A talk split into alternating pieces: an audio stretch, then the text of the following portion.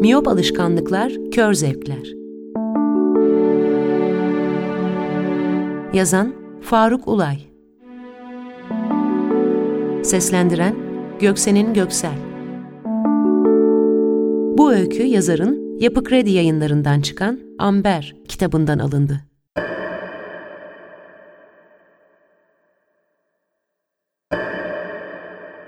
Ardında duvarları çivit mavisine boyanmış büyük bir oda olduğu söylenen, işinin ehli bir marangozun elinden çıktığı belli, yeni cilalanmış ceviz kaplama kapıyı vurmaktayım. Tavana gömülmüş cam kürelerden yayılan mavi beyaz ışık huzmelerinden birinin altında, halı kaplı bir koridordayım. Kapının öte yanında birinin beklediğini biliyorum. Beklenenin ben olduğumu, geleceğim haberinin beni beklemesi gerekene verilmiş olduğunu umuyorum.'' Yılbaşlarında zevkime uygun boyun bağları armağan eden adamca yollandım buraya. Adı gereksiz.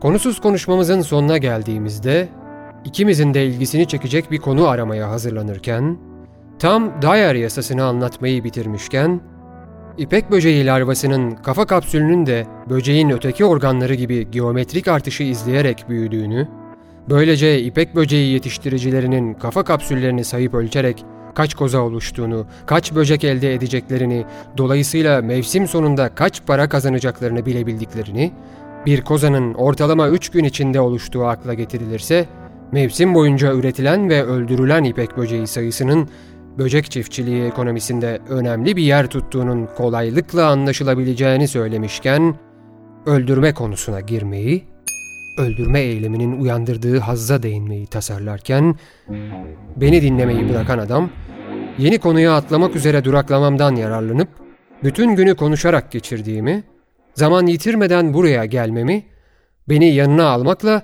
yanlış bir iş yapmadığını ona kanıtlamamı istedi. Asker karıncaların kendilerinden büyük böcekleri öldürmek için hayvanın kaçmasını engellemeleri gerektiğini nasıl öğrendiklerini ve gözlerine kestirdikleri bir böceğin önce ayaklarına saldırdıklarını söyleyemedim ona. Dostum bildiğim, saydığım adama. Belki bana kapıyı açana söyleyebilirim bunları. İçgüdülerinin sözünden çıkmadan yaşamaya alışmış canlıların duyunçtan yoksun olduğunu, üstten gelen emirleri yanlışsız olarak yerine getirmenin aktöresel düşüncelere ters düştüğünü ve o anda aklıma gelecek başka şeyleri de İlk kez karşılaştığım ve bir daha karşılaşacağımı sanmadığım birine ancak beni ilgilendiren konulardan söz edebilirim.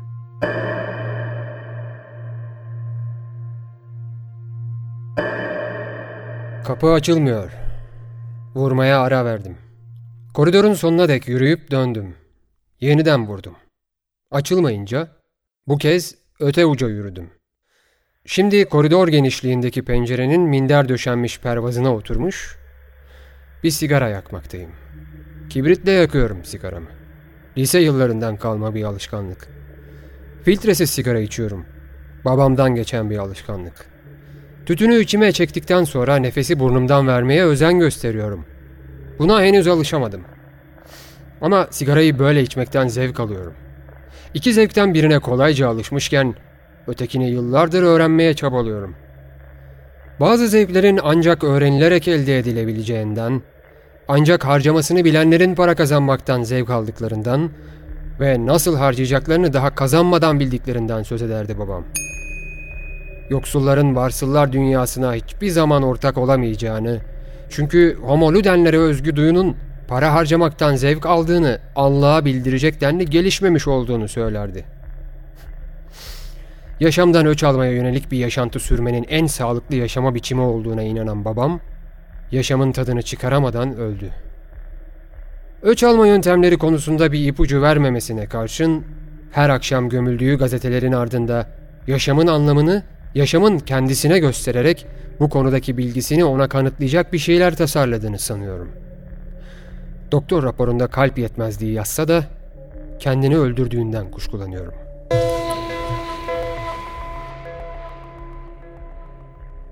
Sağ elimin imleme parmağıyla orta parmağı arasına sıkıştırdığım sigaranın parmaklarımı yakmasıyla sokaktan geçen bir bulutun bıraktığı iri yağmur damlalarının cama çarpması aynı ana rastlıyor.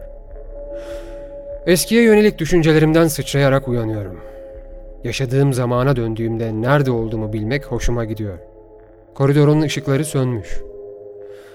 Sigaramı pencerenin yanındaki küllükte söndürüyorum. Yağmurun dinmesini bekliyorum. Şemsiyesiz gençlerin şemsiyeli yaşlıların yanlarından koşarak, otomobillerin de gençlerin yanından suları yararak geçmesini izliyorum. Kapıyı yeniden tıklatmalı mıyım? Neden burada olduğumu beni bekleyene anlatabilmek için kapının açılmasını sağlamalıyım. Bir sinek pencereye kafasını vurmakta diretiyor. Dişi bir sinekse birkaç aylık yaşamı boyunca bu koridorun çeşitli köşelerine bin yumurta bırakabilir. Pantolonumun arka cebinde taşıdığım kağıt mendil paketinden bir mendil çıkarıyorum. Sineğin üstüne kapatıp parmaklarımı sıkıyorum. İnce bir çıtırtıyla ölüyor sinek. Mendili küllüye bırakıyorum. Pencerenin doğramalarından başını uzatan bir tahta kurdu, başına gelecekleri anlamış gibi geriye çekiliyor. Divikleri düşünüyorum şimdi. Afrika'ya doğru uzanıp elimi Belikostermes natalansislerin yuvasına daldırıyorum. Milyonlarca diviğin arasında kraliçeyi bulup yeni bir mendil çıkarmayı düşünmeden eziyorum onu. Böylece Afrika kıtasını diviklerin istilasından kurtarıyorum. Bir kraliçe Belikostermes natalansis'in 100 yıl yaşayabildiğini, dakikada 25 yumurtadan günde 36 bin, yılda 13 milyon, yaşamı boyunca da yaklaşık 1 milyar yumurta ürettiğini, böylesine hızlı bir üremenin homo sapienslerin başına iş açacağını, dolayısıyla görüldükleri yerde vur emri çıkarılması gerektiğini, öldürmenin bazen bir görev olduğunu, görevi başarıyla yerine getirmenin verdiği zevki anlatmalıyım beni buraya yollayanı yeniden gördüğümde. Kapıyı açtırmayı başarabilirsem, beni bekleyene de anlatabilirim bunları.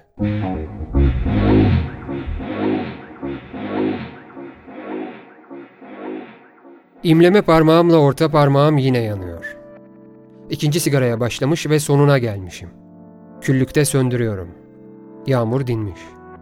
Sokakta kimse yürümüyor. Kaldırımla asfalt arasında oluşmuş iki ince derenin suyunda sürüklenenleri izliyorum bir süre. Ezilmiş bir hamburger kutusu, bir pet şişe, naylon torbaya doldurulmuş plastik şırıngalar, sol ayağa ait bir makosen, rengi uçmuş bir toz bezi ve bir fare ölüsü. Derenin suyu çekiliyor. Sokak lambaları yanmaya hazırlanıyor. Akşam inmek üzere. Kağıt mendillerimi pantolonumun cebine sokuyorum. Kapıyı son kez çalmak üzere koridoru geçmeye başlıyorum. Kaktüs ile kakti arasındaki ayrım birinin çoğul ötekinin tekil oluşudur. Sessizliği bozmadan gülüyorum. Bir tekerlemeye dönüştürebilirsem sormak isterim bunu dostuma. Ya da beni bekleyene. Loş koridor iyice karanlığa gömülmüş. Halıya düşen gölgem pencereden uzaklaştıkça siliniyor.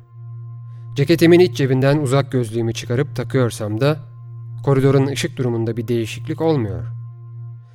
Böceklerin miyop olduğunu da anımsatmalıyım beni bekleyene.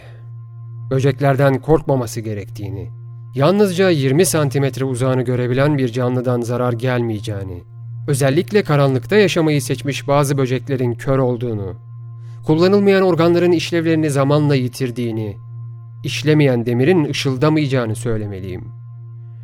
Yumruklaştırdığım sol elimle kapıya beş kez vuruyorum. Sağ elimde pantolonumun ön cebinden çıkardığım sustalı çakı var. Kapı açılıyor. Kimin açtığını seçemiyorum. Beni bekleyen olduğunu umuyorum.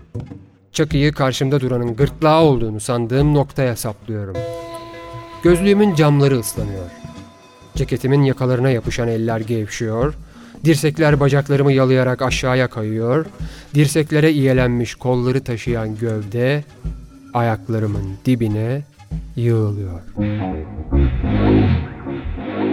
Çömeliyorum. El yordamıyla çakıyı bulup saplandığı yerden çıkarıyorum. Kanlı bıçağa gövdeyi sıkı sıkıya saran giyside temizleyip kapatıyorum. Ayağa kalkarken pantolonumdaki yuvasına bırakıyorum. Bir süre kımıldamadan durup çevreyi dinliyorum. Damlayan bir sıvının halıda oluşmuş gölcüğün yüzeyine ulaştığında çıkardığından başka ses duyulmuyor. Üç katlı bir apartmanın en üst katında bulunduğum aklıma geliyor. Damlaların sesini izleyerek yağmur suyunun çatının çatlaklarından sızdığı noktanın altına varıyorum. Gözlüğümü suya tutup Mendillerimden biriyle temizliyorum. Ölünün durduğu yere baktığımda kapı eşiğinin gövdeden yayılan turuncu kırmızı bir parıldama ile aydınlandığını ayrımsıyorum. Bazı böceklerin gövdelerinde yaşayan bakterilerden dolayı ışıdığını bildiğimden bu durumu yadırgamıyorum.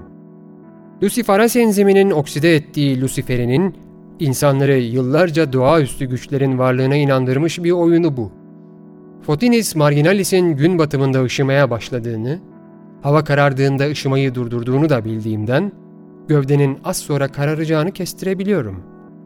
Böyle anlarda illüzyonistlerin oyunlarını izleyen bir çocuğun yüzünde beliren o şaşkınlıkla karışık sevinç yayılıyor yüzüme. Işıma kesilinceye değin, yerimden kıpırdayamıyorum.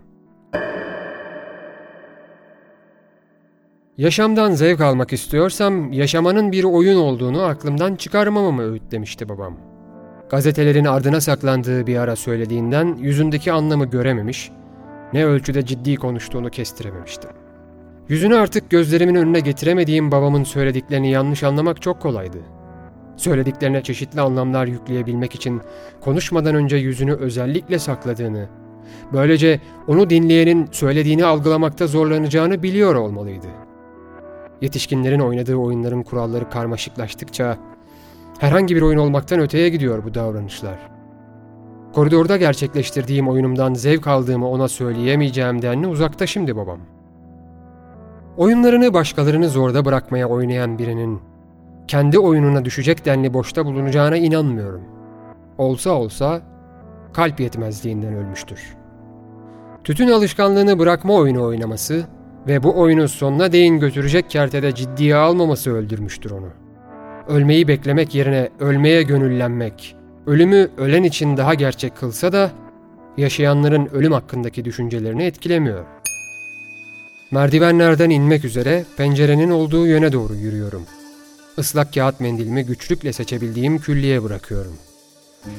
Sokak lambalarından yayılan ışığın asfaltta yansımasını izlemek istiyorum ama uzağa gözlüksüz göremediğimi anımsıyorum.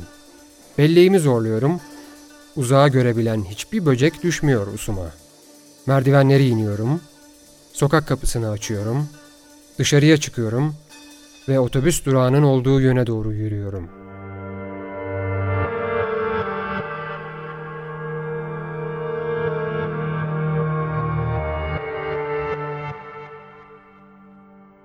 Yürümeye başladığım yerde sırt üstü uzanmışım. Sokak lambasının gözüme giren ışığının gerçekte ince bir bulut katmanının ardına gizlenmiş güneşten yayıldığını neden sonra anlıyorum. Öyle olmak üzere. Sokak yemek kokuyor. Bir bacağım kaldırımda.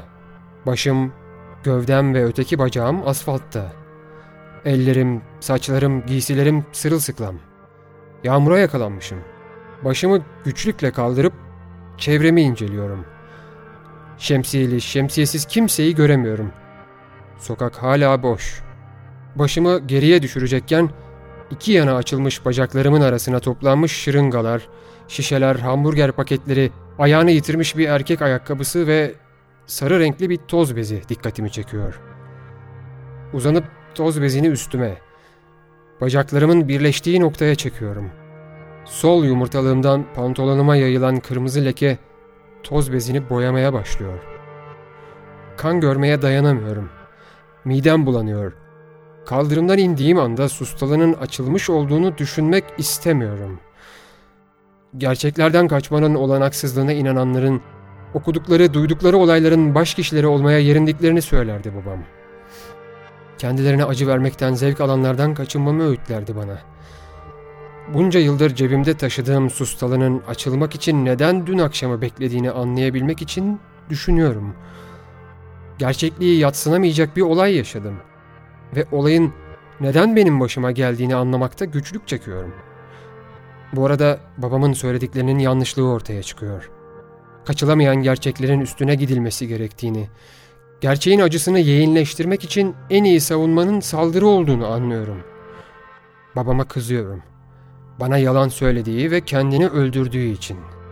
Yanımda olsaydı böceklerin uyuma erkinden yoksun olduğunu, sivrisineklerin kışı geçirebilmek için nelere katlandığını söyler, ateş böceklerinin yanıp sönmelerinin ardında yatan sistemi açıklardım. Bu arada Kendi yanlışımı da buluyorum. Beni buraya yollayan dostuma dün sözünü ettiğim yasanın ipek böceklerinden çok tırtılların üremesinde geçerli olduğunu anımsıyorum ve bu yanlışımı düzeltecek bir fırsat bulamayacağıma üzülüyorum. Sokakta kimse yok. Kendini yanlışlıkla öldürmek, kendini isteyerek öldürmekle bir tutulabilir mi? Acemiliği üstünden atamamış bir homo faber olmanın utancını taşıyorum yattığım yerde. Ayak uçlarımda başlayan karıncalanma kalçalarıma ulaşıyor. Başımı oynatamıyorum. Toz bezine uzanıp yüzüme doğru çekiyorum. Bulutları eriten güneşin batma yolunda çizdiği yayı bir kızıllığın ardından izlemek hoşuma gidiyor. Gözlerimi kırpmayı bırakıyorum. Kirpiklerim pıhtılaşmış kana yapışıyor. Hava kararıyor ama sokak lambaları yanmıyor. Dün bir ara uzak gözlüğümü takmamış olsaydım hangi kapıyı vurduğumu anlayabilirdim. Başka canlıları düşünmeyi bıraksaydım hangi apartmana girdiğimi, hangi koridorda yürüdüğümü, hangi pencereden baktığımı, hangi marka sigara içtiğimi, hangi apartmandan çıktığımı, hangi otobüsü kaçırdığımı ve hangi sokakta öldüğümü bilebilirdim. Pencereden baktığımda gördüklerimi gerçekten gördüğüme beni inandırabilecek şemsiyeli ya da şemsiyesiz bir kişi bile uğramıyor yanıma. Yağmur gerçekten yağdı mı? Böyle bir doğa olayına tanık oldun mu? Benimle birlikte yağmuru izleyen sineği öldürdün mü? Böceklerin içgüdülerinin diktasında yaşamaları, beklemedikleri bir anda ruhlarını teslim etmelerini engellemiyor. İnsanların böcekleri öldürmesi de yaşamlarını uzatmıyor. Çözemediğim bir mantığı temeline oturtmuş, anlaşılmaz bir sisteme göre işliyor her şey. Bütün gün burada yatmaya terk edilmem de sistemin parçası olduğumdan mı? Bir geçen olsa sorardım. Belli ki ben ölene değin, belki öldükten sonra da bu sokaktan kimse geçmeyecek. Beni artık kimse dinleyemeyecek. Gömüldüğüm yerde gövdemi çürütmekle görevlendirilmiş birkaç kör gözlü böcekten başka. Kimse söylediklerime kulak asmayacak. Böcekleri öldürmekten ben denli zevk alan biri bir daha kim bilir ne zaman çıkacak?''